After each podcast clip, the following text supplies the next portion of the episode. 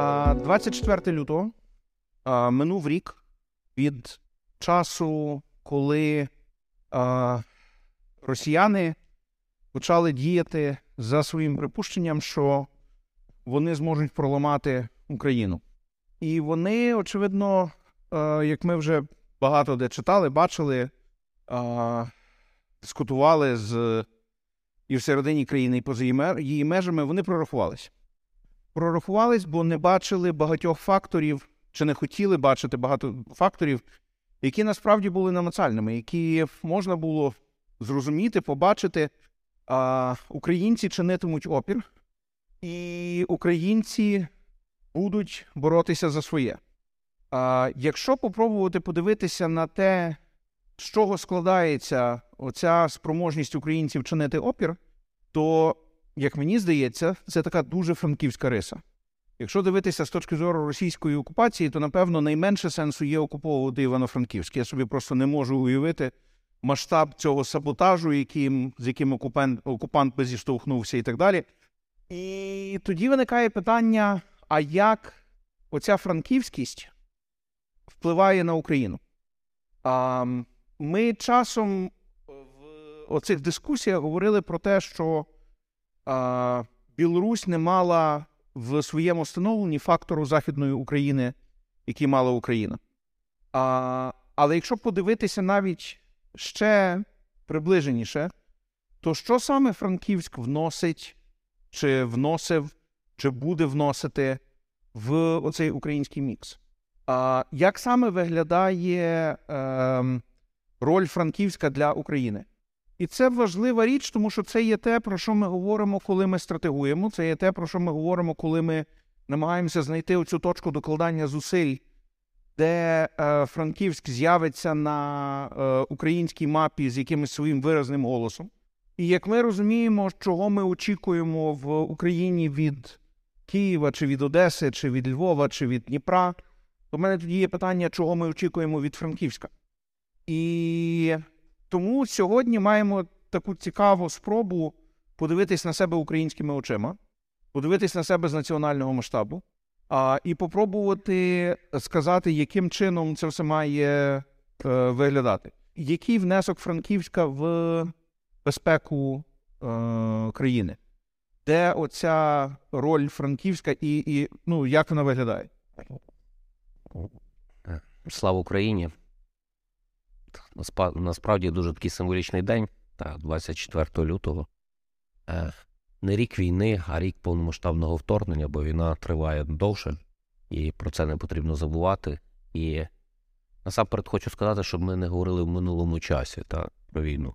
Дуже важливо саме в українському тилу не зійти того, що це вже в минулому. Та. Чому? Франківськ відіграє дуже важливу роль в Україні, в тому числі в обороні. 11 тисяч франківців воювали, воюють у різних частинах як Збройних сил України, так і Національної гвардії, так і спецпідрозділів, які виконують специфічні завдання. Я думаю, що ну, це для нашого міста велика кількість. Е, В нас на базі Франківська сформовано ряд частин, які формувалися. Не можу сказати, де вони, але перші місяці це було таке спільне формування цих частин, тому що насправді всього бракувало. Бронежилетів, тут і Андрій Романчук, які збирали і спільно з ініціативою збирали кошти на бронежилети, машин, облад, ну все. Але насправді ця діяльність вона колосальна, підтримка волонтерського руху. Франківську сформувався надзвичайно такий потужний волонтерський рух, який до сих пір активно працює. Так, можливо, кількість людей, які залучені, дещо зменшилося. Але, наприклад, спочатку це були величезні там фури, машини, які їхали за кордон. Сьогодні це є посилки, які відправляються людям, і конкретно ну, переформатовано трошки в інший спосіб. Франківськ розуміє також своїм прикладом, що треба робити, щоб ця мотивація не зникла захищати Україну. Нам дуже багато дорікають, що от Франківську там шанують загиблих героїв, та що ми там доплати робимо і багато чого іншого. Але ми це робимо в першу чергу не для тих рідних навіть, а для прикладу того хлопців, які там є, що Івано-Франківська громада бере на себе обов'язок назавжди допомагати родинам, повністю утримувати родини і сприяти в будь-яких інших моментах. Чому я про це говорю? Бо, на жаль, за цей рік мені довелося бути на 204 похоронах наших хлопців. Це дуже важко, коли в тебе в графіку стоїть просто година, 11 година, це, як правило, поховання наших героїв. Це більше тисячі сьогодні людей, які втратили своїх рідних, якщо взяти мама, тато. На жаль, нам придеться з цим жити і не тільки жити. Ми повинні максимально зробити так, щоб ці родини отримували все. Що ті, хто готовий йти захищати Україну, а зараз буде найважчий період часу. Ми з вами, як то пройшли той період часу минулого року, коли в нас не було проблем з е, мотивацією. Перші три дня війни, 24, 25, 26, так сталося. Це не мої обов'язки. Я як міський голова був в військкоматі і дивився, як ну, проважав хлопців, які йшли. У нас на третій день була черга, величезна черга людей. Сьогодні ми розуміємо, що ми десь втратили цю мотивацію, а війна може затягнутися не на один день і не на один, скажімо, місяць. Можливо, можливо, я б не мав це казати. Я би мав сказати, що до Пасхи все закінчиться, так? Але ми з вами повинні розуміти, що роль Франківська як надійного українського, і від нас дуже багато що залежить. Тому, тобто, я підрахував, що в принципі е, і з волонтерами, і міська влада, у мене ця статистика є, не хочу займати часу, але ми з вами повністю мордурували одну бригаду. Тобто з машинами, з тепловізорами, з дронами, з е, взуттям, з пошиттям форми, бо всі прекрасно знають, і, наприклад, е, перед зимою прийшли е, всі громади повинні пошити зимову форму для там, батальйонів і бригади територіальної оборони. І громади брали на себе. Але колосальну роль, напевно, тут є в різних волонтерських організацій. Не хочу сьогодні від. Насправді це колосальна. Я ще раз кажу, по моїх підрахунках ми повністю місто Франківськ коштами міськими, волонтерів, різними цими ми повністю бригаду. І тому ми вистояли супереч цьому. Івано-Франківськ сьогодні має унікальну безпекову роль, адже Франківськ поруч з іншими містами Західної України, заходу нашої держави, є одне з най... найбезпечніших міст. Ну, так сталося, так? Навіть сусідній Львів Євгена е, туди достає С-400. Тобто, якщо з Білорусі стріляти С-400, то туди долітає, до Франківська не долітає. Тому навіть з точки зору безпеки, тобто ми сьогодні є дуже безпечне місто. І в нас нові можливості. Оборонна промисловість. Раніше вона вся була на сході нашої держави, бо ворог був тут. Сьогодні я переконаний, це є можливість оборонна промисловість. І сьогодні велика роль наша в оборонній промисловості, в тому числі Івано-Франківська. На жаль, не все можна розказувати, тому що є певні речі е, безпекові. Ми сьогодні також місто, яке прийняло дуже багато внутрішньопереміщених осіб. Так, були різні ситуації, але нагадаю, кінець березня, початок квітня 96 тисяч ми прийняли внутрішньо переміщених осіб. Це офіційна статистика. 96 тисяч людей приїхало до Івано-Франківська. І мешканці Івано-Франківська їх розмістили. Ми з вами. В багатьох випадках я знаю колосальну кількість, і в тому числі тут присутніх, які розмістили безкоштовно і е, допомагали.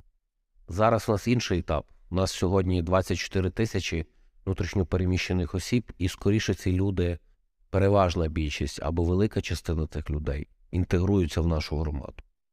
Але поруч з тим ми отримали ще один виклик, і про це ми теж повинні говорити. Частина жителів Франківська, частина жителів сіл, частина населених пунктів, на жаль, виїхала за кордон. І чим довше буде тривати війна, тим довше ну, вони будуть залишатися там і, скоріше всього, не повернуться до Івано-Франківська. Це теж певний виклик. Демографічний, виклики. Та криза демографічна, вона, на жаль, ну, буде впливати на, в тому числі на Івано-Франківськ. Ми вважали раніше, до коли починали стратегію, що Івано-Франківськ якось мінімально пройде цю проблему, бо все-таки будуть з'їжджатись до Івано-Франківська. А на жаль, ми сьогодні, я вам відкрию таємницю. А сьогодні немає проблем місць в дитячих садочках, і навіть уже в більшості школах немає проблем з наповненістю. Тому що частина дітей вона не присутня фізично. І в нас постає питання, тобто стратегія, от стратегії, як врахувати цю демографію. Може, ми не в той шлях, не туди будемо вкладати кошти і багато чого іншого. Але ще раз повернуся до безпеки. Хотів би насправді всім присутнім подякувати, бо Франківськ величезну роль відіграв і відіграє в тому, що Україна не захоплена ворогом. Хлопцями і дівчатами, які пішли на передову, найбільше. Але кожен з вас доклався до того, щоб та частина мала все необхідне і щоб ми могли вистояти. Але ще раз, рік пройшов, хочу всіх застерігти. Найважчий рік, насправді, на моє переконання, навіть не минулий рік. Найважче буде цей рік. Цей рік ми повинні ну, докласти зусиль, щоб була перемога. І Франківськ, я думаю, теж покаже великий приклад всій Україні, як це зробити. Ще раз дякую за цю дискусію і передаю Яремі.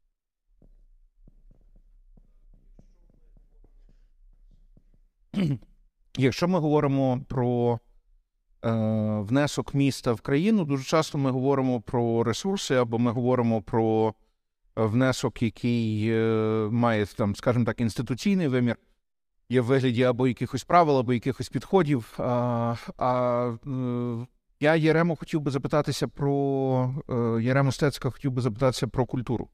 А, Франківська франківська культура як вона впливає на країну, що вона дає, де, власне, оцей унікальний внесок Франківська, якщо дивитися на культуру, на те, яким чином люди взаємодіють між собою, на те, яким чином формуються оці мережі, на те, яким чином.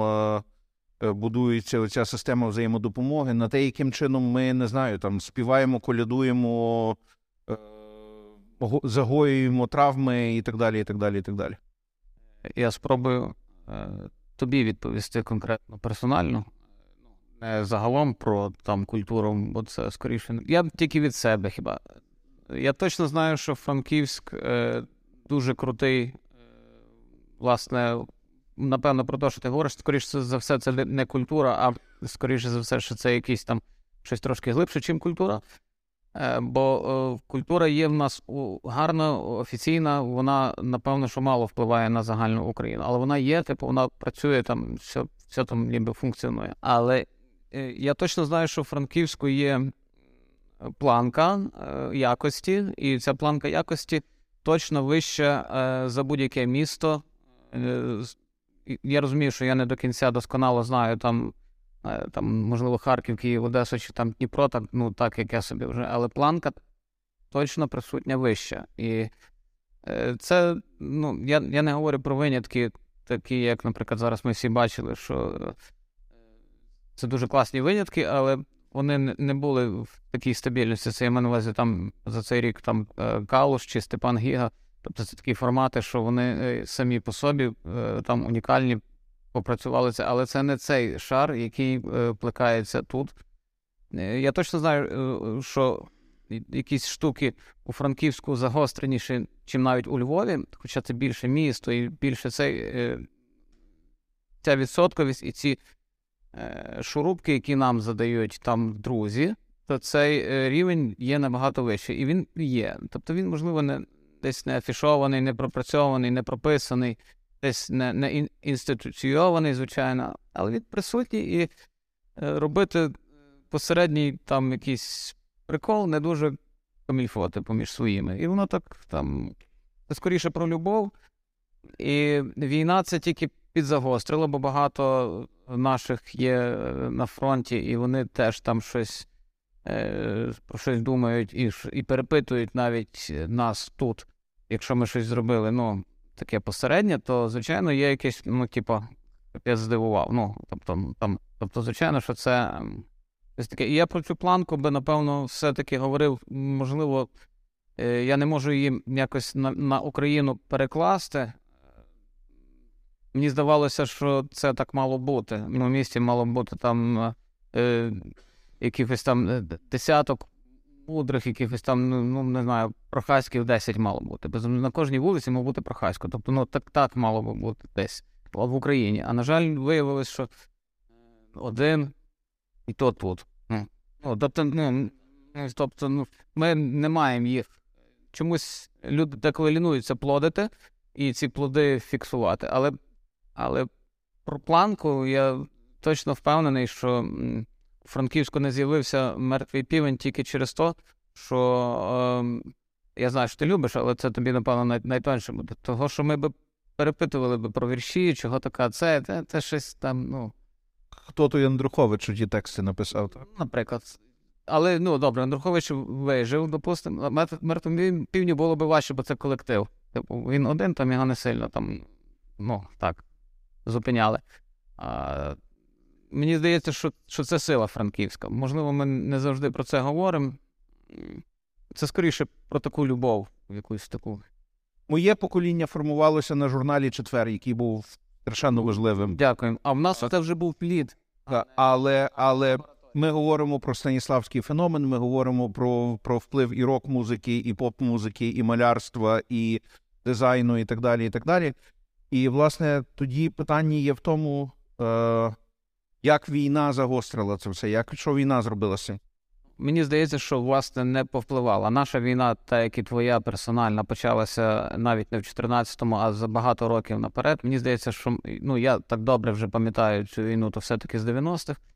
В 80-ті це були там випадкові в нас. Ну там то, що я пам'ятаю, можливо, хтось старший краще пам'ятає, але я, я точно знаю, я в якому я дворі виріс, яка формувалася історія, не, не вплинула е, радикально.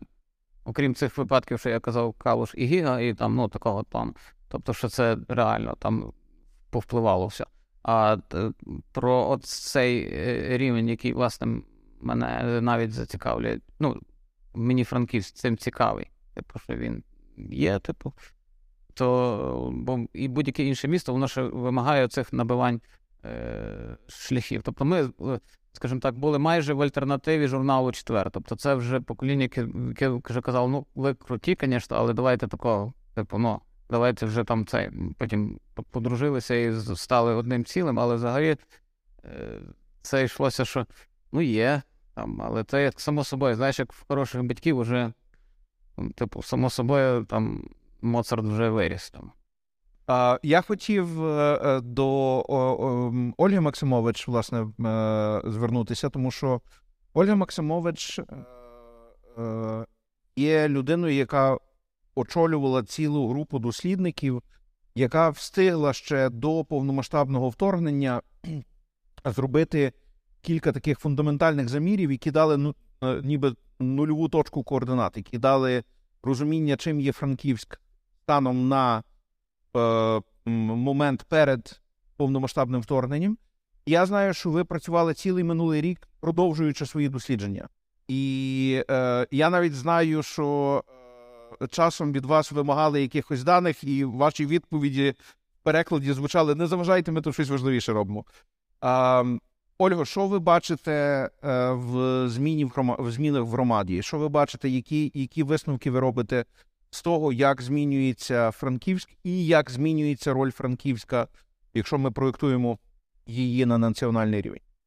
Е, Дякую, Євгене. Е, Ну, найперше, я хочу привітати нас всіх з тим, що ми вистояли. Е, Ми сьогодні маємо 365-й день української свободи. Рік тому у нас був дещо інший настрій і тон, але тим не менше, е, ось цей іспит на стійкість е, успішно здає країна, успішно здають українські міста, і насправді ми цим здивували самі себе і решту світу. Е, Я перед тим як перейти до запитання Євгена, властиво про дослідження, які ми робили ще до початку повномасштабного вторгнення, хочу е, так для оскільки була задекларована тема про соціальні зміни та які зміни відбулися. е, Хочу згадати е, один епізод. Е, 30 років Інститут соціології Національної академії наук відстежує зміни, які відбуваються в українському суспільстві. І у 2002 році геніальний Євгеній Іванович Головаха задав українцям питання е, наступного характеру.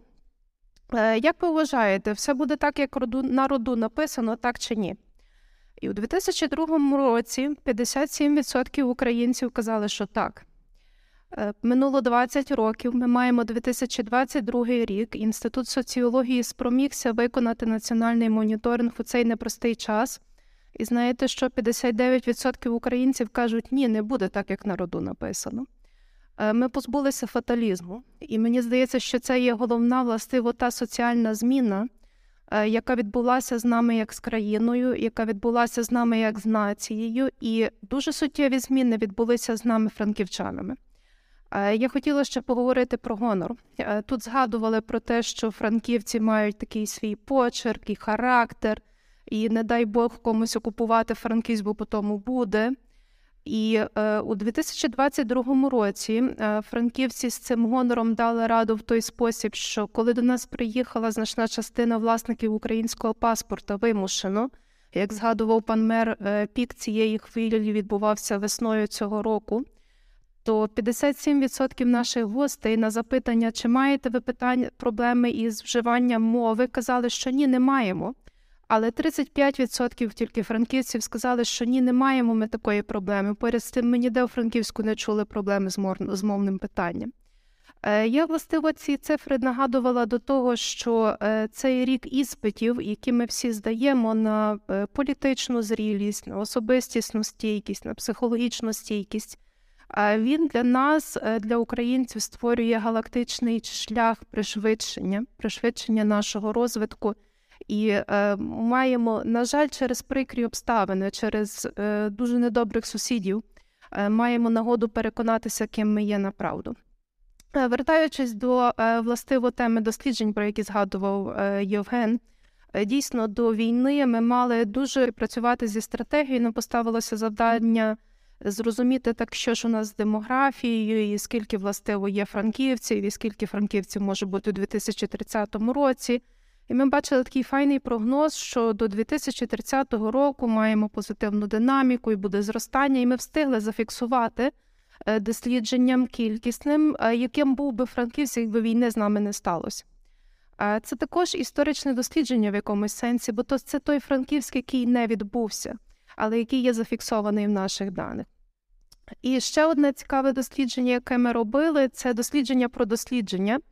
Е, Як науковці, поставивши нам завдання, давайте тепер будете аналізувати е, дані про Франківськ, ми вирішили дати найперше відповідь на питання, хто що і як тут робив до нас.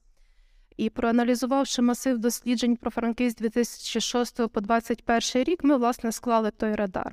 І ось сьогодні хочу згадати, е, готуючись до сьогоднішньої зустрічі, вивели ми таку хмарку ключових слів, які згадувалися у е, останньому передвоєнному для України році 2021. Знаєте, що там було на першому місці економіка. Е, Дослідження для Франківська, дослідження про Франківськ е, робилися про економіку, е, говорили про добробут, про місцеве самоврядування, про розвиток, про економічне зростання. Е, Ну, е, ми е, трошки ще відкриваючи завісу, дійсно скажемо, ми робили таке дослідження у 22-му році. Також відстежували, як відображається Івано-Франківськ в даних цифрах у цей непростий історичний для нас всіх рік. І знаєте, яке ключове слово у дослідженнях про Франківську Івано-Франківську Україна? Е, Ми забули говорити про якісь локальні питання. І е, по центру стоїть велике слово Україна, яке є найбільш часто згадуваним словом у цих дослідженнях. Я ще хочу вернутися до весни. Е, Ми є невелика область. е, Івано-Франківськ, Івано-Франківська область завжди мала близько 3% від населення країни. І з тим були зв'язані різні причини, в тому числі наш слабкий електоральний вплив на ті процеси, які відбувалися на всеукраїнському рівні, бо кількість має значення. Але коли сталася з нами війна, е, то е, ніхто не знає напевно точної цифри, але я гадаю, що ми з певністю можемо сказати, що через Прикарпаття е, в різні часи чверть мільйона українців переїхали. І маленьке Прикарпаття розмістило, загостило в себе цю кількість людей. Весною тут соціологи опитування проводили.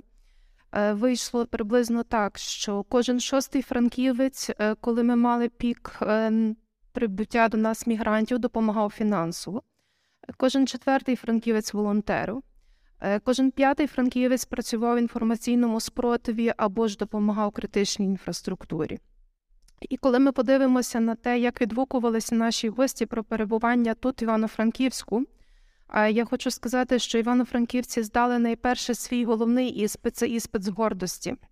Е, Бо тут недалеко Степан Бандера народився, іменем якого тепер е, назвали вулицю на другому кінці країни. Е, Поряд з тим ніхто особливо і не думав згадувати чи піднімати якісь ті питання. Хоча валити Радянський Союз тут на Прикарпатті, як недарма згадував Ярема Стецик, почали дещо раніше. Е, Прибрали менторський тон, об'єдналися, і це наш е, головний здобуток у цій війні. Е, Я хочу сказати, що тут зібралося поважне товариство, яке намірене думати про стратегію до Франківська, і нам найчастіше ставлять питання про люди.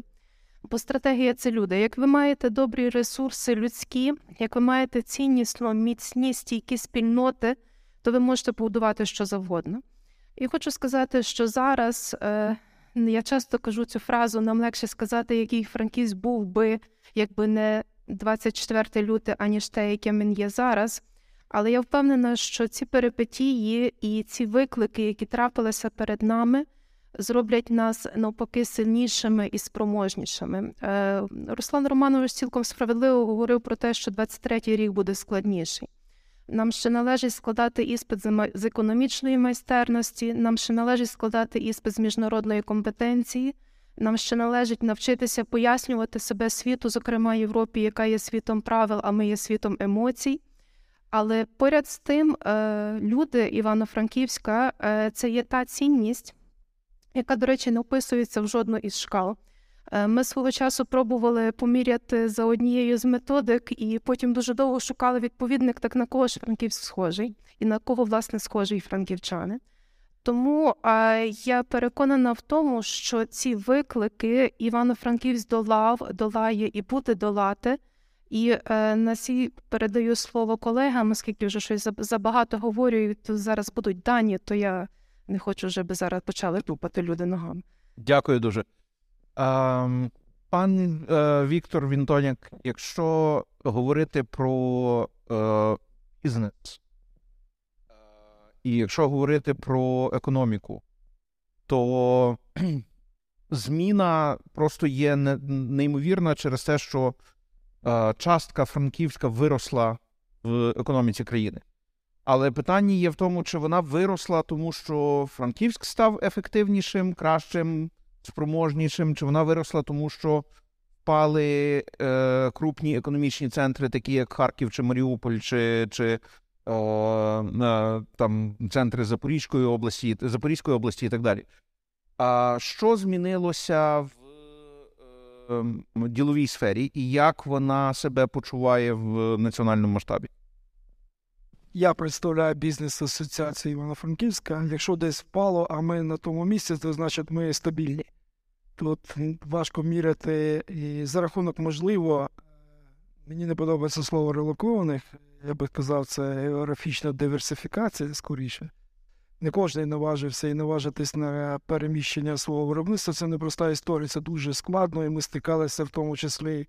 Не могли всі прийняти ті, які хотіли перенести своє виробництво в Івано-Франківськ, бо ми не готові були ні виробничими приміщеннями, ні облаштованими приміщеннями.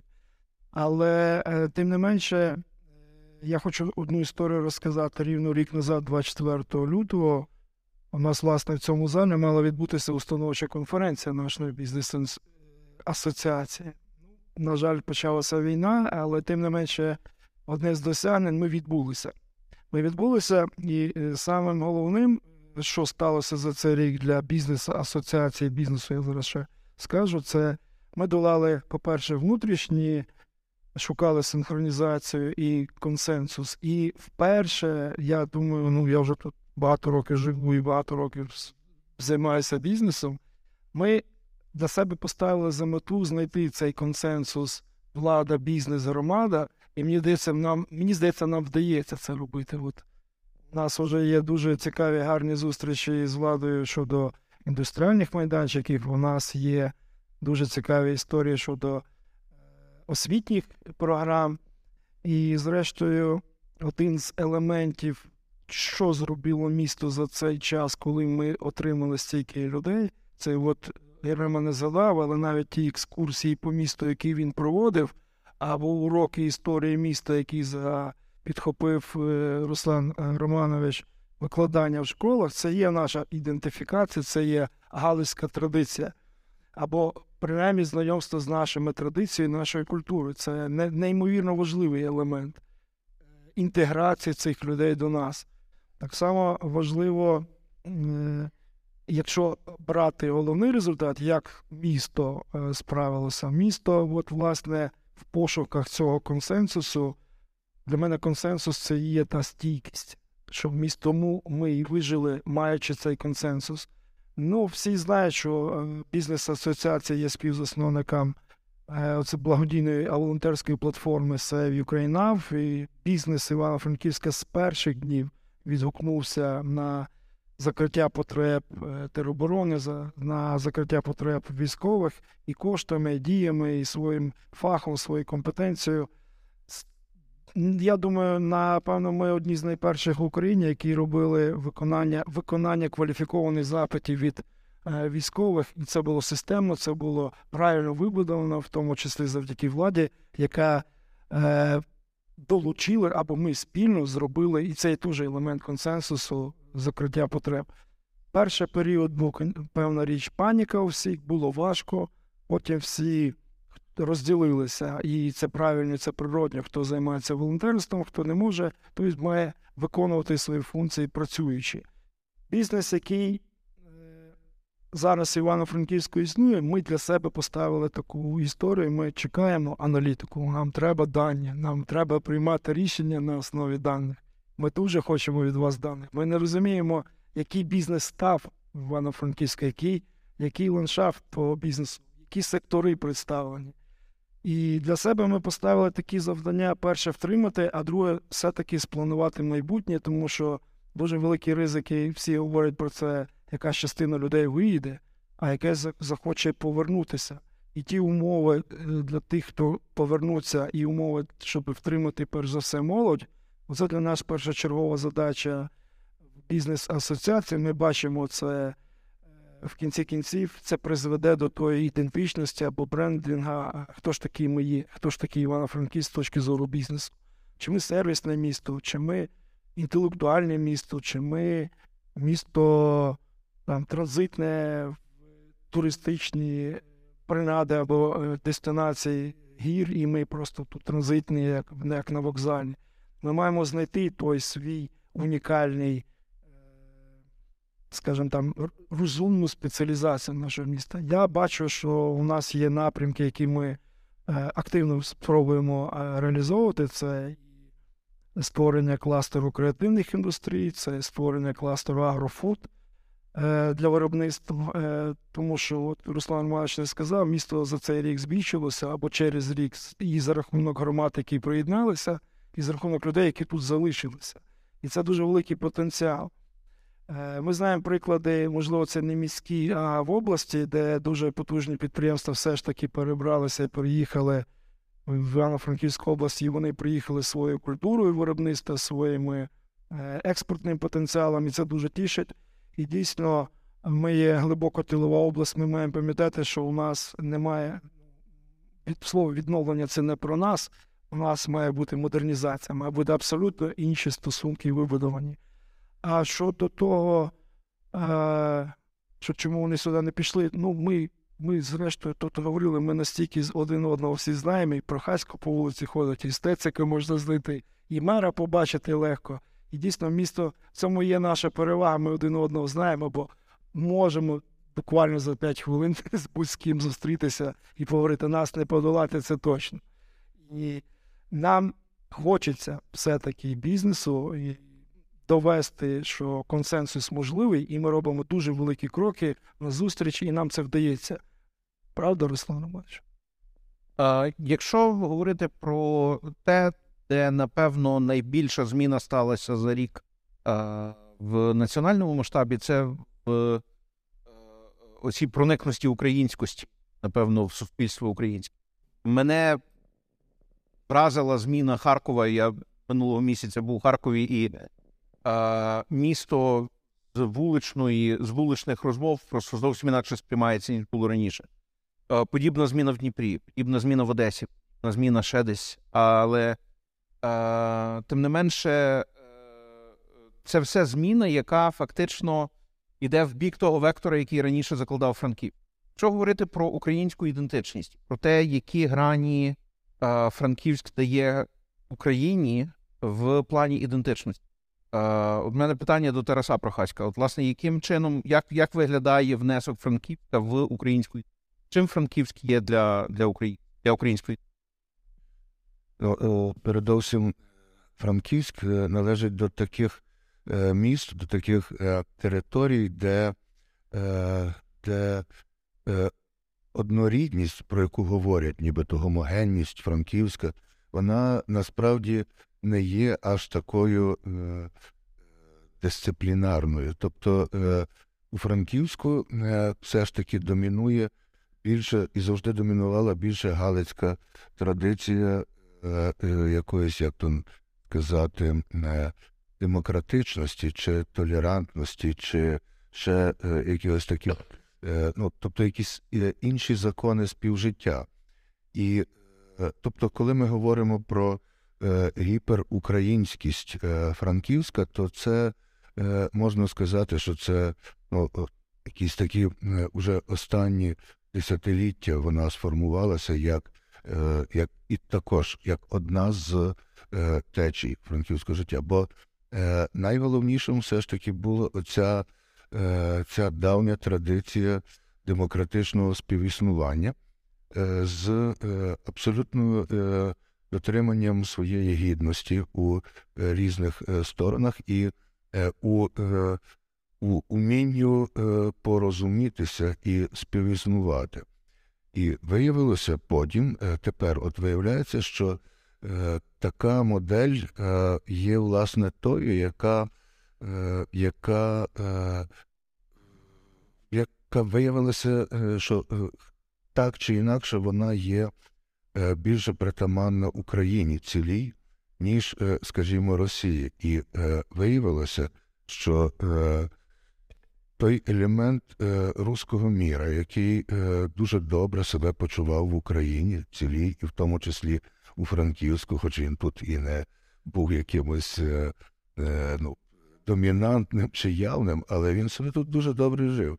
І е, виявилося, що е, все ж таки е, оці всі е, поліцайні руські штуки, цей весь е, авторитаризм, ця вся е, гіпер дурнувата пропаганда е, монолітна, е, вона е, програє, тому що, тому що модель от цього такого галицького, як для нас, галицького це модель демократичного якогось певного порозуміння і життя, яке, врешті-решт, виявилося сильнішим від етнічних речей, тому що я зауважив, що е, більшість навіть тих е, ворогів Галичини, освободітелів так званих, які з часом тут поселилися, їхні діти, ще щось.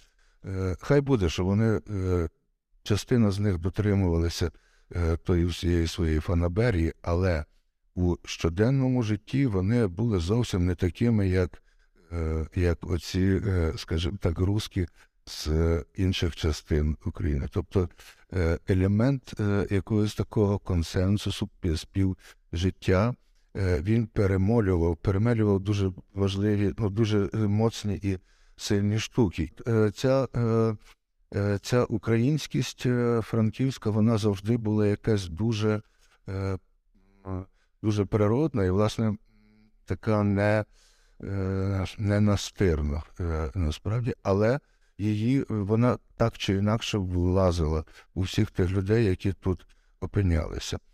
І е, коли е, почалася війна, то дуже важлива річ, е, яка е, на короткий час проявилося, це е, певна домінанта е, регіонального е, загальнодержавним. Не, не, невелика і не заперечення української держави, тому що е, тепер уже ніхто не може нас у якомусь там галицькому сепаратизмі чи ще в чомусь звинувачити, тому що ми свідомо взяли на себе е, ну, якийсь такий е, лідокол загальноукраїнський. Але був один такий момент, що не було невідомо, що ж буде, куди прийдуть, як поведе себе правління, уряд, військо, взагалі, що це таке. І тут була страшенна е, впевненість в тому, що, е, по-перше, ми не можемо допустити, щоб сюди прийшло. Тут не було віри в те, що, е, що цю е, територію Франківська можуть взяти.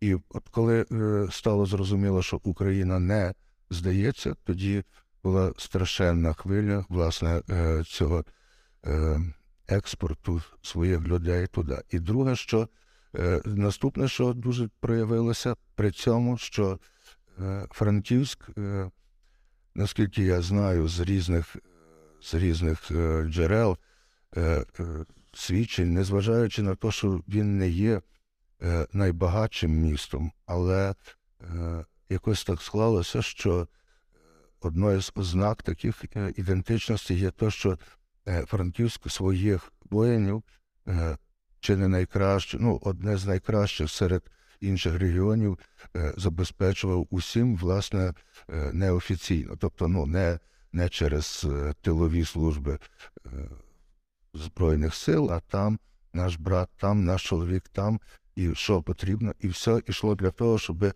у тих було якогось якнайліпше. Ну і оце такі. А потім була ще одна цікава річ, коли сюди приїхала величезна хвиля власне цих людей, і е, е, цікавим був момент е, певної суперечки. Е, я не кажу, що це було визначальне, але е, просто то, що зауважилося, була така е, ідеологічна е, бесіда. З двох боків були звинувачення. І тут були такі світоглядні трохи бесіди. Ну, вони не, виходили на рівень е, якихось е, таких е, і всякого іншого е, речей, тобто якось не було все терпимо. І от е, виявилося, що е, Франківськ е, е, у своїй дуже е, переконаній і природній українськості е, він заманює тих людей, які приїхали сюди, все ж таки сприймати українську Україну як е, нормальну. От в мене питання, в мене питання до всіх, хто хоче, будь ласка, беріть слово. Е, чи я правильно відчуваю, що я в ваших словах чую силу, яка більш артикульована? Тут відчуття власної правоти, відчуття власної е, спроможності, відчуття власної, не знаю, якщо хочете, якості, відчуття власної навіть самоконтролю і спроможності піднятися над собою. Якщо я правильно говорю про якщо я правильно інтерпретую те, що пані Оля говорила. Чи Франківськ став більш усвідомленим відносно своєї сили? Я би сказав, що це є гордість, відчуття гордості. Все-таки ми всі проявили згуртованість. І це один з елементів зрілості. І, зрештою, то, про що говорив е, зараз Тарас, ті приховані конфлікти, які могли розрядитися на предметі мови і неповаги до традицій, вони були упереджені. Упереджені через мистецтво, через культуру, через е, там, екскурсії, через коляду, через показу, показу, показування наших традицій. Е, але місто як е, езотерично говорити, місто не всіх приймає, це, це, це нормально. Не кожен зміг тут залишитися. І це теж нормально, що якщо хтось і поїхав, ну, не прийняло місто, то не, не проблема міста, то я. До речі, е, я теж, можливо, не зовсім ці теми, але в те, що виїхали з міста, це е, ну, шкода. Але з другого боку, ем, я, наприклад, знаю з, тої галузі, де я там трохи Петре, ну то приїхали зірки. Тобто, і ну, це не тільки зірки від мистецтва приїхали сюди були, і я зустрів їх одиниці, а їх були десятки.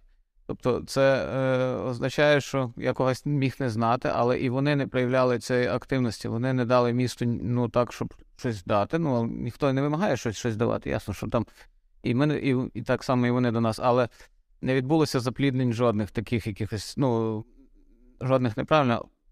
Велика кількість цього ресурсу, який, власне, приїхав і могло би бути щось е, чарівне, то цього не відбулося. Це я вже знав постфактум, вже коли люди повиїжджали, що тут була величезна там кількість. Нікіта Тітов один залишився жити. І він валить там, не знаю, в день по шедевру. Типу, і це велика честь для Франківська, що він це валить, типу, тут десь тут живе. Цими вулицями ходить, в ефір виходить, інтерв'ю дає, сварить нас там, що ми там щось валимо. Але ну, людина, типу, щось там. е, Це просто один такий приклад. На жаль, я таких прикладів хотів, хотів там очікування. Вже там вже раз люди приїхали, то вже валіть. Ну, це, це не відбулося. Це насправді про стосунки. Це не про щось там професійне, це не про щось там е, війна. Ну, це не про це. Це про стосунки, що люди не вийшли з бульбашки. І, типу, ясно, що ми могли їм якісь ключики там давати, щось там підтягнути, але не, не всі ми знали. Частина уряду цілу весну тут було. Це взагалі це, ну, це золото. Тобто люди високого якогось там польоту мусили тут щось робити технічно. Тобто вони теж ходили ці АТБ там то сьо. Ну, але ну, те плоди, ну, то, що вони робили на там своїй праці, правильно, але і це теж ми знали в кінці, добре, що в кінці, бо їх би тут щось може перепитували. І це скоріше, типу, ну не понравилося, ну добре, ну виїхав. Я про те, що ну виїхали, ну. Ну, села Франківська тут дуже Тарас дуже гарно сказав про те, що є своя особливість. А ми часи страшні вміємо ну, працювати як єдиний е, організм.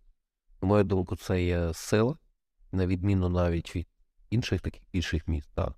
Це проявилося в тому, що дуже швидко було все зорганізовано. І це не перший раз. Насправді, якщо подивитися там і Революцію Гідності, і четвертий, і цей то Франківськ завжди був тим, хто вмів так об'єднатися, зробити, допомогти. І оцей наш той гонор, то що каже Тарас, що кум, сват, брат там воює, мусить, мати найкраще. Ми мусимо допомогти або з одного односельчани, з одного села. Ми, значить, маємо то все зробити, і то робилося дуже швидко, якісно. Тільки тому, що всі включалися. І, і, це, і це є насправді важливо, важливою сила Івано-Франків. Також, ну, на відміну, наприклад, та, ну, так, внутрішньо переміщені особи казали, нам легше в Чернівцях. Тому що все-таки Франківськ вимагав, ну, конфлікти були, та? Той хлоп, який на 100 метрівці, грубо кажучи, е, дав пописку е, франківцю, до речі, з вулиці Тарнавського, потім то знали. Е, Він подумав, що внутрішньо переміщена особа, то насправді він на Тарнавського живе.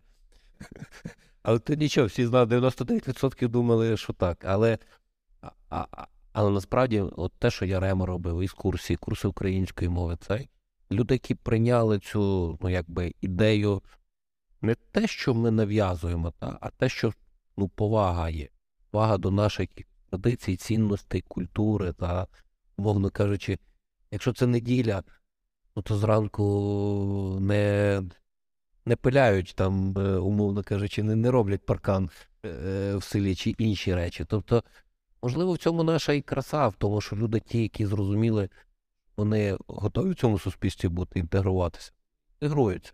Не свій бізнес мати, підприємство. Я навпаки тішуся, коли лишаються внутрішньо переміщені особи, люди середнього такого, ну, як підприємці, і люди, які не просто приходять і дай допомогу. Так, це теж мусить бути, так? А ті люди, які кажуть, а дай можливість, та ну дай мені можливість працювати. Я зароблю ці гроші для своєї родини, для дам робочі місця. Тобто, от можливо, навіть це, це важливіше. В цьому теж сила, ну, сила франківця, що напевно, що франківці теж дуже сильно свободолюбиві. Так? Кому нічого.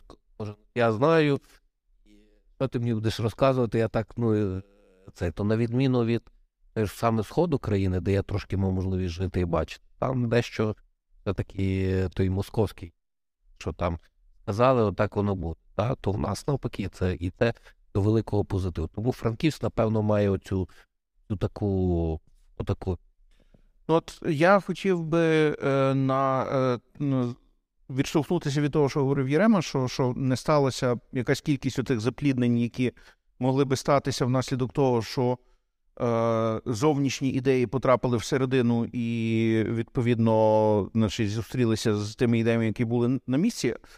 Ми зараз є в дискусії, яка є частиною проекту стратегування для Франківська. Я би хотів розвернути це все в майбутнє. А Франківськ, якщо ми припускаємо, що е, події розвиватимуться далі на фронтах, так як вони розвиваються, буде містом, е, яке е, практично не зазнало руйнувань, яке залишається з оцією великою мірою радянською інфраструктурою, е, радянським містоплануванням, е, значить, е, радянськими підходами до е, загосподарювання простору і до того, яким чином е, створюється інфраструктура для взаємодії між людьми. В той момент, коли е, та частина України, яка зазнала значних руйнувань, матиме можливість здійснити цей величезний стрибок в сучасні стандарти.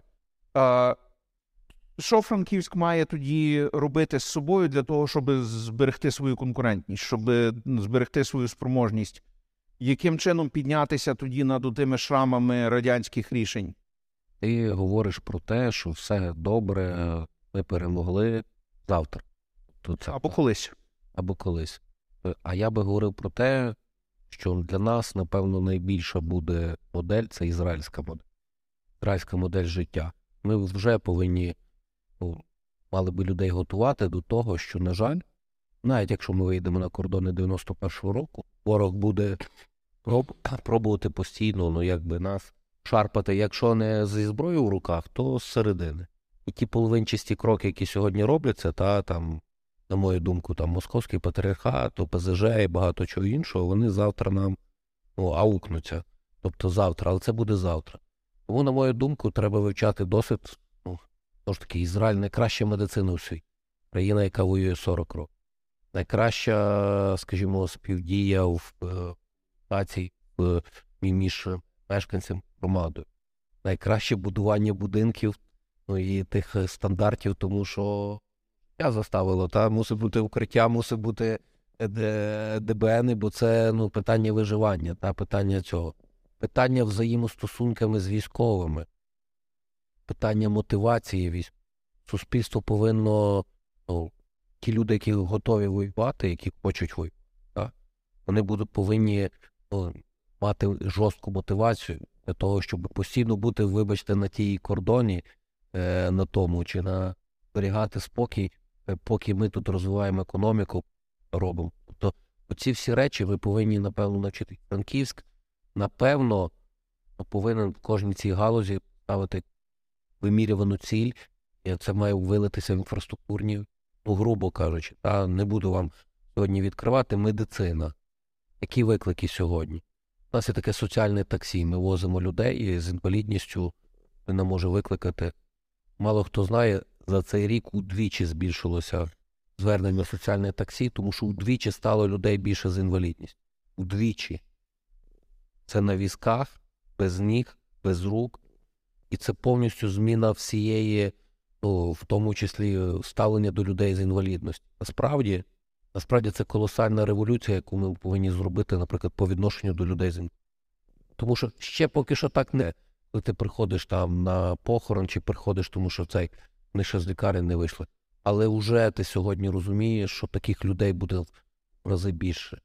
Цивільного населення і військових, і з різних причин е, просто ну, со- со- соціального характеру. Тому в медицині ми повинні виставити конкретні цей. Ми вже сьогодні бачимо е, народжуваність менша на тисячу дітей, менша народжуваність Івано-Франківську. Це демографічна криза, порівнюючи навіть з минулим, е, минулим роком. Це ну, величезна демографія. Значить, треба подумати, ну, які там про ну, якісь програми для того, щоб все-таки щоб залишились тут жінки, народжували. Тому що якщо вийдуть саме це покоління, яке народжує, і воно буде за кордоном, ну тобто і таких питань от треба ну, в стратегії оце врахувати. Тобто, це має бути там 30-40 цілей завдань, які ми маємо. Але в тому числі ми не повинні врахувати, от зараз дуже важливо, щоб ми враховували безпеку їх. Тому що дуже би не хотілося, ну, щоб ми. Е, те, що було за то, та? тобто воно десь далеко, воно нас не стосується. Тобто, щоб воно певний період часу теж ну, якби не відбулася оця метам- ме- ме- метаморфоза. Це теж дуже важливо. Тому що самозаспокоєння воно може призвести ну, до, до, до, інших речей. Тому я думаю, що саме досвід Ізраїля ну, це досвід України. Поки є Білорусь, поки є Москва з керівництвом, яке. Тобто, давайте чесно говорити, ми з трьох сторін оточені цими ворогами. Тому це має бути ізраїльська. Але вона, можливо, в, цій, в цьому конфлікті ми змінимося. Медицина, ставлення до людей з інвалідністю, економіка, підтримки, якісь гал, е, галузі. Те саме, що я сказав, оборонна промисловість, яка мусить десь розвиватися, вона буде розвиватися на заході нашої держави. Тому що не може вона там розвиватися, бо там небезпека, так? умовно, і багато чого іншого. І от як використати оці, оці довгострокові можливості? Так нам буде важче, тому що ми завжди в 2014-2015 році дивувалися. Та в Волноваський район їдемо, Старогнатівка це зараз окупована півтора кілометра до передка, а там школа, ну, вибачте, мільйони гривень вкладено, міст побудований, багато чого іншого, дорога така, що можна їхати котити, е, і це все за державні міжнародні гроші. Щоб не сталося так, і е, ми розуміємо, що якщо гроші на відновлення і прийдуть, вони підуть в ті регіони, де, де знищені. І можливо, це справедливо, але, але щоб при цьому плануванні все-таки врахували, що в разі кризи все рівно захід нашої держави він буде ну, таким надійним тилом. Оце, оце ми теж маємо скористатися.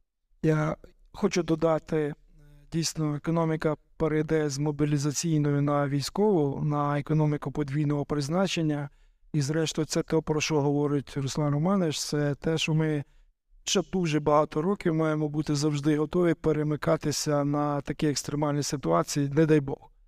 Тому знову ж черговий свот аналіз або аналіз наших сильних сторін і спланувати на майбутнє, враховуючи ризики військових дій, і враховуючи загрози. І дійсно це складова, то, що нам не вдалося швидко перебудуватися, але завдяки згуртованості і все ж таки змогли і перейти на пошиття одягу і на забезпечення продуктами харчування. Не говоримо вже про ремонт техніки, не говорячи про те, що не можна загалом говорити, бо це є економіка подвійного призначення, і про це ми маємо думати най- найближчі часи. І, зрештою, оце є елементом правильної стратегії розвитку. Бо без виробництва не буде економіки. Ми маємо оце власне свою економіку видувати з цим про те, що говорить Руслан Романович, про дов... гра вдовго, скажімо так. І це одне з завдань бізнес-асоціації спільно з владою спланувати отаку стратегію. Окей, тоді Нам треба дані. Дякую, Віктор Михайлович, за акцентуацію. Я хотіла додати, ще тут говорилося про франківців. Е, Є у франківців така риса активність. От е, не пасивні мешканці. І е, є така приповідка, коли спитали мудреця, чи довго чекати змін на краще. Та він казав, що ну, якщо чекати, то довго. От у Франківську дуже часто, якщо є розуміння, що то таке треба, люди не чекають. Але ніхто не знає, коли це стається. І це, ці, ці риси також важливі для стратегії. настає. Та, будь ласка, Ірем. Дві секунди, бо мене тут згадують з тими екскурсіями. Типу, е, я насправді їх не вважаю культурними, просто того я їх не згадую. Але, типу, я їх конкретно вважав безпековими. Тобто, це, е, ну, це таки просто відчутлива штука. От На тебе дивиться там тисячі людей.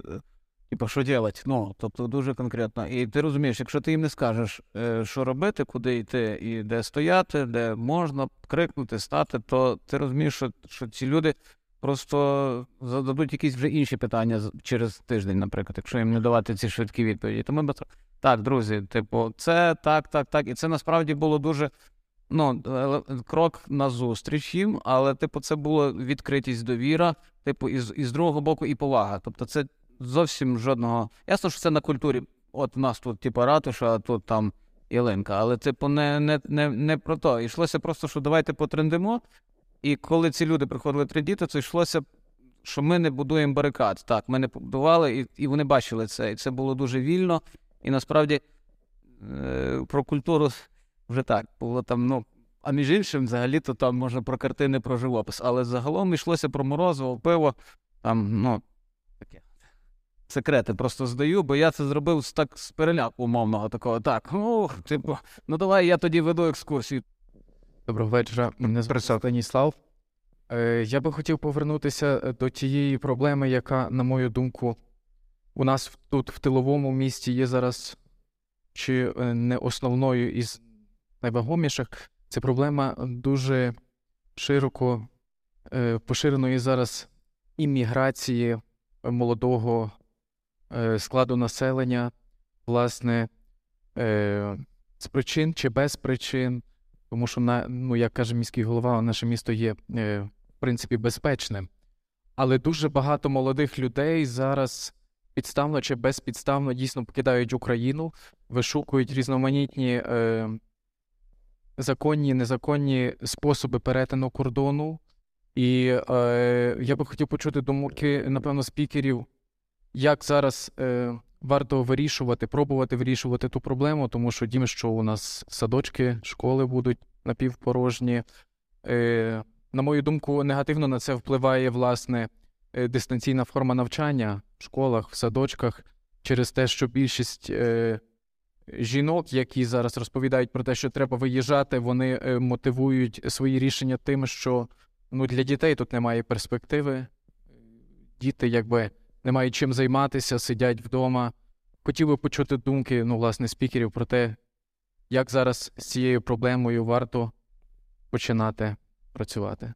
Окей, молодь, молодь, збереження молоді, розвиток молоді. Що ви скажете?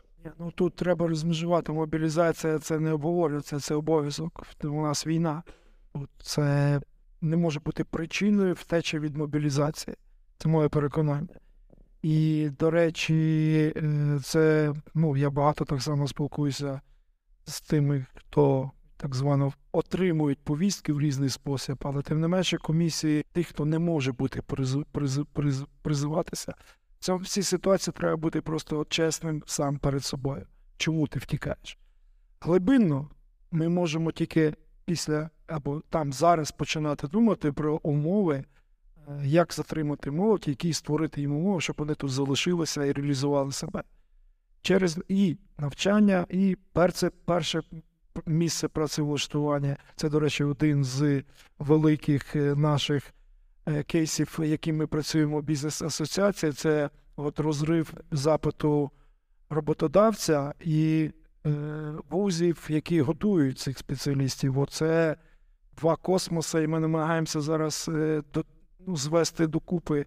Зрештою, а що ж чекає студент, а що чекає роботодавець, який хоче мати вже, ну там я не знаю, якого розумного першого випускника. Тому тут дві речі, не можна їх зараз сплутувати в одне, чому правильно, неправильно, да, це зараз мобілізація, це не обговорюється, це необхідна річ, і ми маємо це все робити. Це одна сторона була, а я про тих, хто вже таки виїхав. Е, е, це ж кожен з нас, ну, родичі, знайомі, друзі, це все дуже зараз живе. І е, в мене, е, поки ми тут зараз є, то в мене е, ну, є таке бажання, щоб ми їх раптом не почали ненавидіти настільки, що от не повертайся. Типу, що, бо це від нас буде залежати. Якщо ми їх зненавидимо і скажемо, все, ти виїхав, там зрадив, типу, втік і цей. То все-таки я би казав зараз про це принаймні говорити самим собою. Ну, таке, я, це, я не офіційний цей, то можу собі таке дозволити, щоб, власне, не, не відкинути їх на 50 років. Тобто, ну, не, не, не відкинути їх зовсім, щоб ми потім не шукали цей діаспорці, бо це все-таки союзники, які б вони не були. Ну, окей, вони зараз в цей момент поступають якось там, е, ну, ті, що виїхали з Франківська, зрозуміло, що це більшість не об'єктивна історія, що ти мусив виїжджати. Скоріше за все, що це щось таке психічне, настроєве, ти, хоч, хтось хотів, хтось, ну, з, тобто, щоб ми їх не встигли зараз засудити і зарубати, порубати мости, щоб вони не мали можливості вернутися. Все-таки е, це дуже там, ну, е, можливо, некоректно, можливо, там не це, але якщо вони будуть повертатися, то хоча б, е, ну, як це? Якщо буде сила там їм не нахамити, бо це бо ці тонкі штучки, вони точно ну, їм простіше буде за кордоном, бо вони їх не будуть бачити щодня. Там, тобто, це скоріше наше внутрішнє, ну як нам треба поступати. Я ще не розумію, як це має бути, і як я маю навіть цим своїм там друзям чи родичам говорити, які зараз там перебувають в якихось там інших теплих краях. Ну, що там. Коротше, я про те, щоб ми їх не, не це. Я Все-таки, що це союзники. Все Те, про що говорить е, Рема, це так зване, ну зараз в соцмережах сам фейсбучний осуд або фізична екзекуція фейсбучна. Зараз ризик того, що це буде відбуватися, в тому числі через засудження в соціальних мережах, не нехтуючи законом, нехтуючи правами. Тут дійсно це дуже тонка матерія, які причини, які мотивації було людей поїхати, і, і як вони будуть повертатися, ми маємо не допускати таких історій, тому що це дуже велика небезпека. Тут рецепту на 100% ніхто не скаже. Ми, на щастя, демократична країна, і е, багато хто скористався цією можливістю. Я знову ж таки підкреслюю, ми це бачимо по дитячих садочках і по школах, по кількості реально, по реальній кількості відвідування дітей. Так. В садках більше це видно, в школах теж видно, тому що частина в онлайні. І тому справді це є проблема. То десь в середньому 20% сьогодні виїхав до 20%, ну, на мою переконання.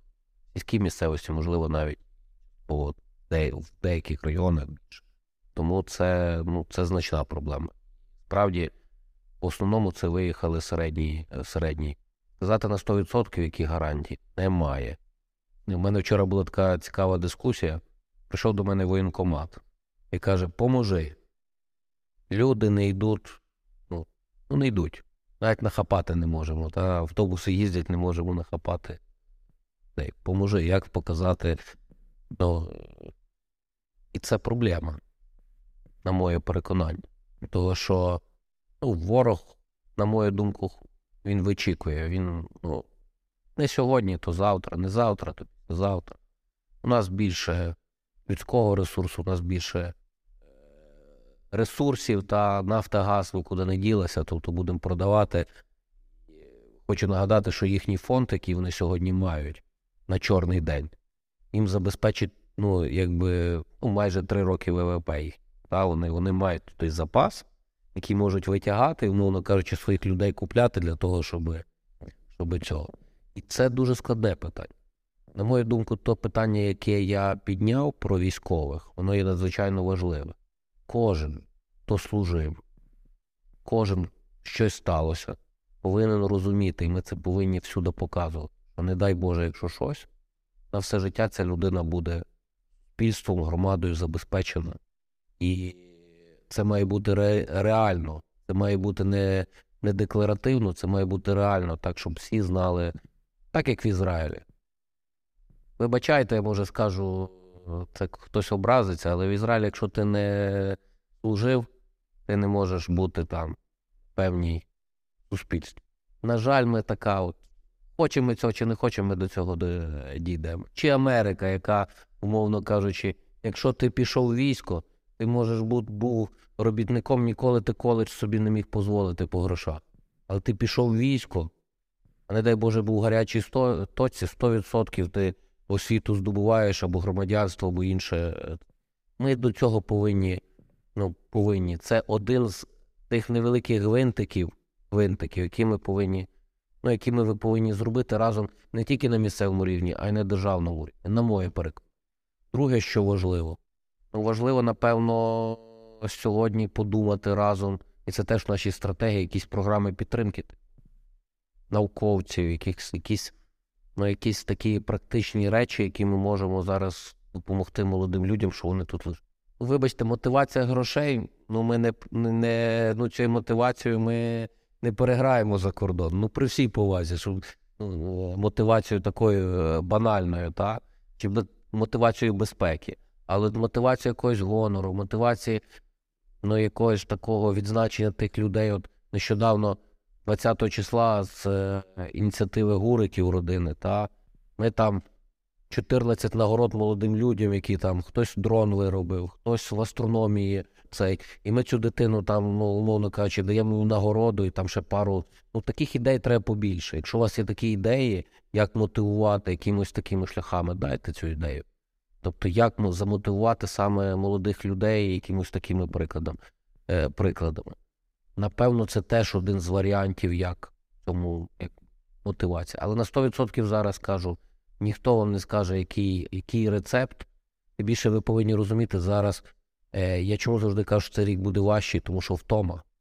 Як ми то не крутили, втома, яка є в суспільства, та і хочемо ми того не хочемо, вона ну якби відображається. І деякі люди, які пожили за кордоном там 7-8 місяців, приходить певний період часу, коли людина вирішує ну, подовше, подовше. Тому тут дуже важливо, що сказав Ярема, щоб ми тих людей, які за кордоном, не дай Боже, щоб не було цього ну, якби, конфлікту. Людина навпаки, ми маємо, хай вертаються, хай е, це для нас дуже важливо. Вітаю, звати мене Христина. Хотіла якось не знаю зосередити е, трішечки привернути увагу ще до одного питання, яке не було зачеплене. Ну, десь було трішечки зачеплене паном Русланом. Е, стосовно освіти, ну насправді е, дивіться, є дуже простий момент стосовно мотивації і інших речей. Це стосується не лише безпосередньо школи, а й університету. Я займаюся безпосередньо педагогічною діяльністю. Я вчителька. Ось і насправді, коли говорити про е, працевлаштування молодих вчителів, наприклад, зрештою, як молодих лікарів, безпосередньо молоді, е, особливо в державних структурах, це супер складно. Ем, До прикладу, коли ти завершуєш університет, знайти роботу, наприклад, в школі, це по-перше, складно. А по-друге, коли е, там зарплата молодого педагога становить, грубо кажучи, там ну 8 тисяч гривень, наприклад, ну до прикладу, так ну це також надзвичайно мало. І ну я особисто залишаюся тут, так але розумієте, в більшої. Кількості людей є якісь додаткові ем, чи заняття, чи якісь приватні справи, якими займаються. Ну, вчителі так так власне і живуть. Ось тому, що якщо безпосередньо тільки працювати, то е, це дуже складно. І я розумію, що в умовах війни це питання можливо не зовсім доречно піднімати, але тим не менше мені здається, що все таки доречно, тому що якщо е, більше ну велика кількість моїх однолітків виїжджає зараз за кордон, мотивуючи це тим, що от я, до прикладу, знаю англійську мову, сенс мені тут залишатися ну за таку заробітну плату, якщо там будувати сім'ю, ще якісь такі речі, і це практично неможливо. Наступне питання це яке полягає стосовно в мотивації наших абітурієнтів клієнтів. Е, безпосередньо мої випускники в школі, які я працюю раніше, я працюю вже не перший рік в школі. Е, більшість з них, ну велика кількість розумних дітей, вмотивованих, які там супер знають англійську мову, які е, дуже не знаю ініціативні і ем, громадські діячі, і волонтерською діяльністю займаються в школі. Вони розуміють, що десь в класі 11-му вони кажуть, я от вступаю, наприклад, в Австрію. Ну тобто, ось і багато з них завершують навчання тут і вступають в інші навчальні заклади. Це десь ем, також ем, супроводжується тим, що немає якоїсь мотивації в нас в університетах, в наших закладах. Я безпосередньо також навчалася при Карпатському національному університеті, е, була активісткою, громадською діячкою, і мені було десь цікаво, так але ну тобто, мої специфіка моєї роботи, моєї професії десь полягала в тому, що я такої не здобуду за кордоном, і це десь йшло за покликанням. Ну тобто, це якісь такі речі, які не сумізні з матеріальними речами, так ну бо я ідеалістка сама по собі. Але якщо дивитися з матеріальної точки зору, з практичної, прагматичної, то це так не працює. І е, в нас університети якось не знаю. Ну і ще проблема в тому, що велика кількість моїх викладачів особисто просто професорів також виїхали за кордон. Ну тобто, е, опираючись на той елемент е, також матеріального якогось такого достатку. Е, ще одне питання стосовно культури. Пан Тарас не дасть мені збрехати. У нас дуже мало приділяється уваги, наприклад, стосовно книг, так тобто, щоб видати книгу, письменники багато хто видає їх за власний рахунок, або не знаю, якось через якісь приватні приватні моменти. Це також стосується там і різних і, і художників, так і я знаю, вони гремлять, наприклад, на весь там інтернет через той самий TikTok, Інстаграм, але ну немає десь підтримки, напевно, на культурному, ем, на культурному такому на культурній сходинці, платформі власне міста. Ну це особисто моя думка. Не знаю. Це те, що я помічаю, і те, з чим я стикаюся в розмовах з своїми однолітками. Ну тобто, із роз... в розмовах з тими людьми, яких я особисто знаю, а я якось багато з ким спілкуюся. Ось це ті моменти, на які би я десь просила, можливо, звернути увагу або е, якось так е, та співпрацювати. І, до речі, стосовно вашої ідеї щодо того, як мотивувати молодь, то е, про це треба говорити з молоддю. Ну тобто, це можна говорити з учнями безпосередньо, старшокласниками, як їх мотивувати, що їм потрібно, що їм цікаво, і зі студентською молоді також безпосередньо. Мені особисто цього в шкільні роки, ну тоді ви не були головою міста, але цього бракувало. Е, В студентські роки так також е, був чудовий, пригадую, проект, наприклад, молодь і влада, який був суперкрутим. Не знаю, зараз здається, з відсутності пана Романа, десь воно ну не, не практикується, наскільки я пригадую, розумію зараз на цьому етапі. Ну, зрештою, можна було таких більше ініціатив створювати. Так, якось так. Дякую вам. Дякую. Е, ви хочете зреагувати, будь ласка? Е, Ну, е, я, якщо можна, хотіла, е, шановній пані, подякувати за запитання і е, надати кілька запрошень. Ну, е, тут е, звучало питання пов'язане із е, освітою, зокрема із вчительською працею, і з тими бідами, які ми маємо, що наші абітурієнти це ні для кого не секрет, що ми є донором талантів. Так, ми виховуємо класних випускників з добрими цінностями, якісними знаннями і потім даруємо їх Львову, Києву, Австрії. Е, Хотіла запросити дві ініціативи. Е, Ми е, робимо дослідження зараз, буквально на низькому старті фінальна подія. Про те, як наблизити пропозиції освітніх інституцій з одного боку і запит на те, що надають освітні інституції з іншого боку, зокрема, дивимося з позиції бізнесу. Е, І е, друге, так само зараз відбувається дослідження про молодь. Е, Досліджуємо, якою є участь молоді в прийнятті рішень для міста Івано-Франківська. Ми, звичайно, не, не є реаніматорами проекту Молодь і влада, але зараз так само є цікаві молодіжні середовища, які так само включилися. І буквально, от я знаю, що сьогодні відбувалися робочі групи за цим проектом. Може, у нас не найкращі комунікаційники в світі, але я при нагоді поділюся контактами, і ми будемо дуже раді почути ваші ідеї в обох проєктах, одному і іншому.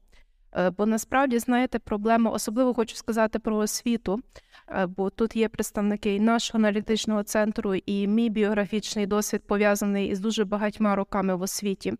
Е, Ніщо не є таким консервативним, як освіта, ніщо не міняється так тяжко, як державна освіта. Але якби не було проблем з освітою, можливо, ми би сьогодні не мали російських танків на українській території. Е, Освіту треба лаяти обережно. Е, Я е, не захищаю, я просто говорю до того, що насправді проблема в неї є комплексніша, і отакі активні позиції і люди, які хочуть щось змінювати, вони якраз і є запорукою того, що ті дві сторони між собою наблизяться. Дякую. Я хотів би, я хотів би тоді, я попробую артикулювати власне ті е, позиції, які були. Е, прошу? Е, Давайте тоді, це буде останнє питання.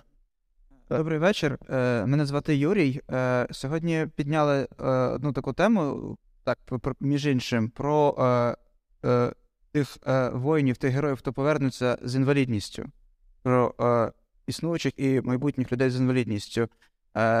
Ми почули е, речі типу е, покращення медичного обслуговування, про соціальне таксі, яке задовольняє їхні потреби. Але питання: а як місто планує вирішувати загалом питання інклюзії? Адже е, будь-яка людина з інклюзією повинна мати змогу пересуватися самотужки без допомоги соціальних служб, там родичів і так далі. Що планується в місті робити з інфраструктурою міською, щоб вона була максимально інклюзивною, безбар'єрною? Е, я чув в новинах, там планується 50 доріг, 50 дворів, але я не почув, наприклад, жодного разу про 50 тротуарів з хорошої бруківки, які не мають швів е, глибоких. Я не почув нічого про е, там не знаю 500 понижень, наприклад, в місті. Навіть у нас от довкола вулиці Шевченка з обох сторін. е, Обидва переходи, що через Гординського, що через січових стрільців, вони не інклюзивні, вони не, не, незручні. Е, На Гординського вже 6 років е, існує проект піднятого переходу, який досі не реалізований. Насправді це невеликі гроші, але ну, чомусь це не робиться. Що місто планує з цим робити? Е, Я попробую артикулювати цілу серію питань, які були. бо місто має застарілу філософію інфраструктури. Місто скорше за все не буде мати доступу до тих ресурсів, які будуть даватись на нову інфраструктуру, десь там, де знищені міста. І е, крім цього всього, є ризик застрягання в старих рішеннях. І от е, ми маємо ці виклики безпекові і в тому, яка в 23-му році власне гірша, ніж в 22-му. Як, як, як прорвати, як прорвати е, ці фактори, які працюють проти, проти міста? Я попросив би кожного з учасників сказати кілька слів, і це буде ніби фінальна, фінальна Ну тут правильно підняли питання про людей з інвалідністю. Насправді ми там, де вже робимо нові роботи, ремонти, ми враховуємо. Навіть площа Міськевича Леся Українки продовження вже робиться з врахуванням безбар'єрності. Та? Тобто всі нові об'єкти. Зрозуміло, що цих нових об'єктів хочеться, щоб було їх більше, і щоб справді ті питання, які ви сказали, вони були враховані і зроблені. Та? Тому з часом я думаю, що що багато нових саме тих проєктів, а насправді 50 тротуарів цього року заплановано. А як воно буде, ну ніхто не знає. Та. Ми не знаємо, що буде через місяць, через два чи через декілька. Але однозначно те, що ви кажете, повинно бути враховано. Я тут повністю якби підтримую, не то, що підтримую, всіх всіх проєктах нових ми вже враховуємо без, безбар'єрність. І сьогодні ми всі, чи тролейбуси, не всі ну, якби пристосовані для безбар'єрності. Ми 92% сьогодні транспорту у нас е, пристосовані для людей з інвалідністю. Те, що робиться нове, те, що ми можемо робити, ми ну, якби ми це стараємося це робити. Знову ж таки, релокований е, об'єкт, яким я дуже тішуся, що вони переїхали з Луганської області. Це сьогодні центр реабілітації інвалідів, який знаходиться на вулиці Героїв УПА. І ми дуже боролися, щоб саме він був тут. Івано-Франківську він справді е, сьогодні є. і Він, я думаю, повноцінно зафункціонує саме для людей з інвалідністю, де ну, це реабілітація, це повний такий комплекс, ну надзвичайно хороша. І ця ініціатива саме було людей з інвалідністю. Це не була ініціатива міс... Е, мерії, а це була ініціатива саме їх, щоб цей центр був саме Івано-Франківську, і це один з тих ну, реликованих, скажімо, це не бізнесів, а реликованих організацій, які вдалося ну, перетягнути до Івано-Франківська. Тому розумію, багато роботи, філософія повинна помінятися. Я говорю про це, про те, що насправді кількість людей з інвалідністю в рази зростає, і це є зростають вимоги до, до всього, до нового будівництва, до будівництва нових доріг, до реконструкції нових об'єктів. Тому ми повинні це враховувати. Щодо молодих людей, молоді влада насправді цього року ми відновлюємо цей проект. Ну так сталося, що Роман Труба, він сьогодні військовослужбовець нашої територіальної оборони, який займався цією. І справді дуже все пов'язано на якихось людських. Але сьогодні, наприклад, Мар'яна Циганин, яка реалізовує інший молодіжний проєкт і залучає молодь, вона її залучає і пробує Смоський такий молодіжний центр, молодіжний волонтерський штаб. Ну, працює, але завжди цього буде мало. Також проблема університету. На жаль, тут Львів має ну, більше переваг. Поки що ще Франківську немає Українського католицького університету та із такою якістю освіти. Е, Хотілося б, щоб саме Івано-Франківську якість освіти, в тому числі вищої, щоб діти шкільного віку, та щоб вони вибирали Івано-Франківськ навчання. Ну тут дещо ну, ми всі повинні якось пропрацювати, попрацювати, не боятися зміну тих чи інших наших закладах, університетах, для того, щоб вони ставали ставали кращими. Та. Ми готові це підтримувати, але все-таки університетська діяльність це все-таки в першу чергу самих викладачів і самих ну, самих тих людей, які творять е, цю, цю вищу освіту. Ми про це, до речі, перед війною говорили про те, що Франківську бракує якісної ну, вищої освіти. Хай не ображуються там викладачі, професори, та, е, але все-таки от в цьому плані нам нам багато бракує, і навіть тому діти вибирають інші заклади, тому що була б більша якість вищої освіти, напевно, діти б е, лишалися в Івано-Франківську. Ну, ось десь так. Так, ну з, вищою освітою згоден, е, а середня крута. То середня інтересна, а вища програла. Тобто, ну, але це ніби всі знаємо. Е, я, не, я вже забув, які були питання, але я пам'ятаю, що ти питав, е, що ми робимо в 23-му році. Е, і, і що ми будемо робити, якщо всі гроші підуть там у Львів, а не, а не куди. Ну, у Львіві Дніпро, окей, Дніпро в Харків. Давайте. Всі гроші хай, хай відбудують Харків, Харків стане хорошою, кру- крутою е, додатковою столицею, все класно. Е, Не в грошах. Я вважаю, що наша історія, а все-таки в людях.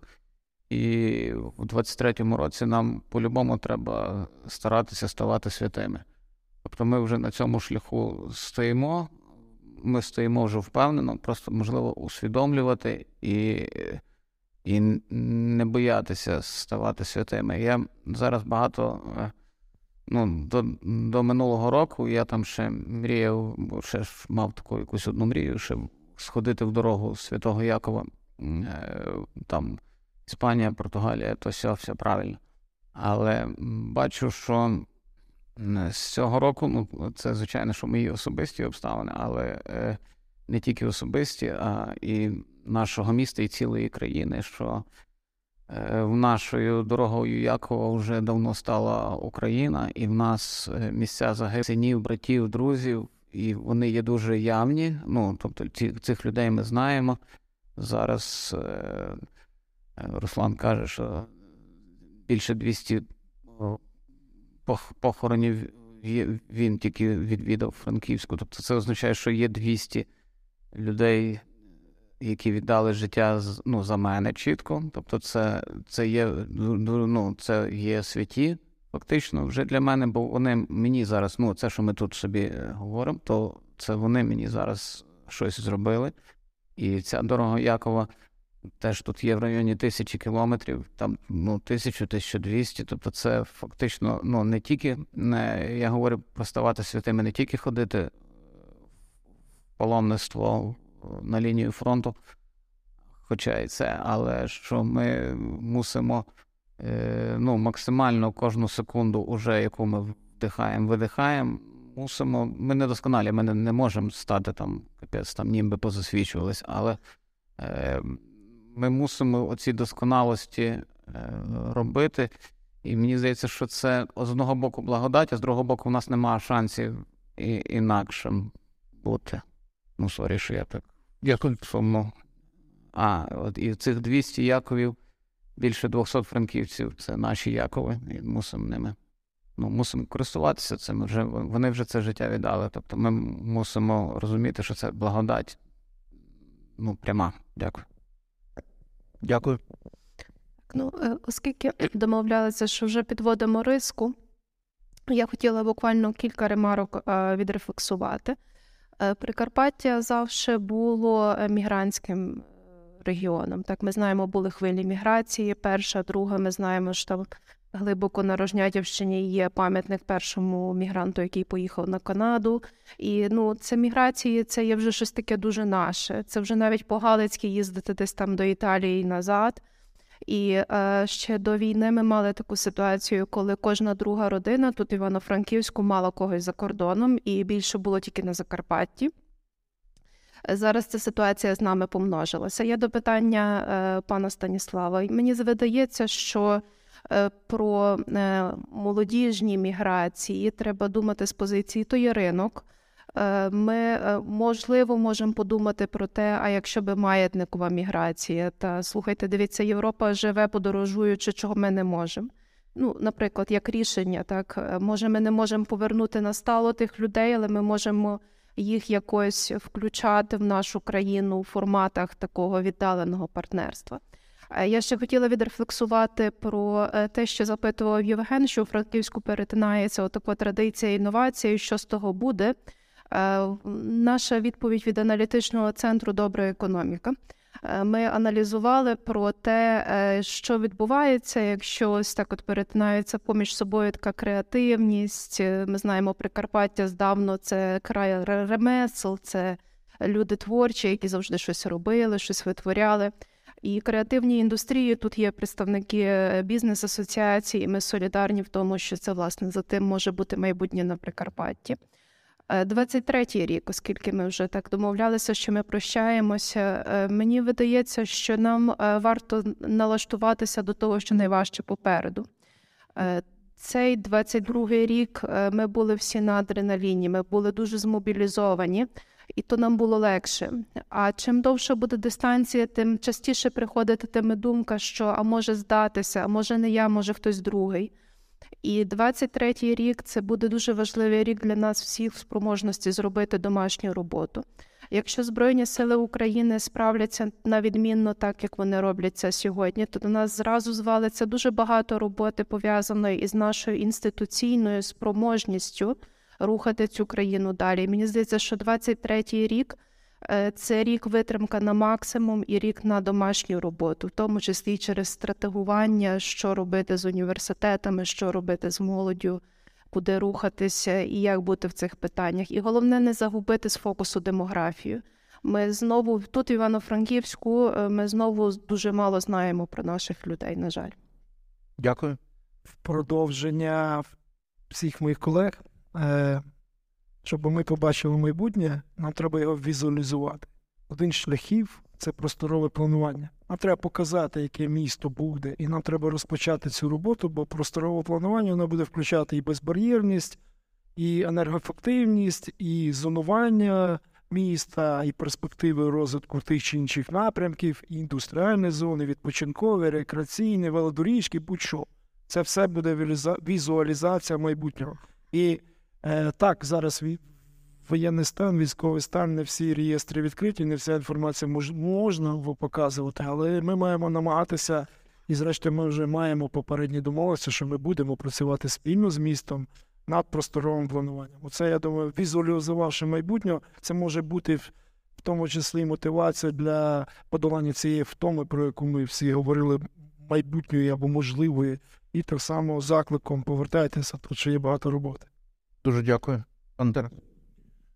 Е, Хотів би е, нагадати таке, що е, якщо ми говоримо вже про дух чи якусь ментальність міста чи традиції міста, то треба собі пам'ятати, що Станіславів є Івано-Франківськ, Станіславів є, по-перше, дуже молодим містом, але навіть попри те, що він є таким молодим, він е, постійно перебуває у е, страшенних радикальних е, змінах е, демографічних. Тобто е, ми живемо фактично у місті, в якому е, вже нема нічого від тих, хто був там ще десь попередньо. І то не йдеться тільки про, про природнє вимирання чи ще щось. Просто е, в цьому місті постійно щезають цілі пласти е, якоїсь е, мікроцивілізації, якоїсь субкультури, е, якогось елементу. І е, дійсно е, наше місто е, є е, таким трошки е, проміжним пунктом, е, тому що е, тут дуже нецікаво завжди було багатьом е, тим, хто тут народився, і вони звідси їхали. Насправді, е, ця і е, закордонна е, міграція, і е, столична, львівська, ще якась. Натомість наше місто приймало, е, завжди було центром. От останні десятиліття воно ставало, так би мовити, е, олімпом, ну, якимось піком е, уявлень про е, е, то, щоб сюди тут поселилися люди з, з міст ще не ще менших чи ще менш можливосних, як Івано-Франківськ. І е, отак е, тут відбувається ця така е, постійне перекочування. І, але можна сказати, що е, Франківськ є е, місто е, доволі не невротичне, у тому сенсі, що тут залишилися люди, які упокорилися, і яких вже не мкне то, що вони хочуть ще то вже там якогось супер руху, динаміки, щоб там мелькали люди, швидкість, час. Тобто воно є досить е, фізіологічне, це місто, і в ньому є дуже в цьому цім фізіологічності є дуже, е, дуже важлива характеристика міста. Е, темп, е, простір, е, щільність, е, інтенсивність, е, е, відстані, е, більш-менш близькість до природи, е, поєднання е, садів, городів, приватної забудови і е, осколків старого міста і е, ну, нової забудови. Тобто е, тут є е, воно все є досить таке природнє і фізіологічне. І тому мені здається, що власне на цьому треба робити якийсь е, акцент на е, розвиток стратегії. Тобто зберегти це, ну, умовно кажучи, якийсь там місто-сад, місто е, шпиталь, місто госпіталь. Я говорю тепер не тільки прив'язаний до війни, але е, в нас є медінститут і доктори, які не знають, що з собою робити, бо їх дуже багато.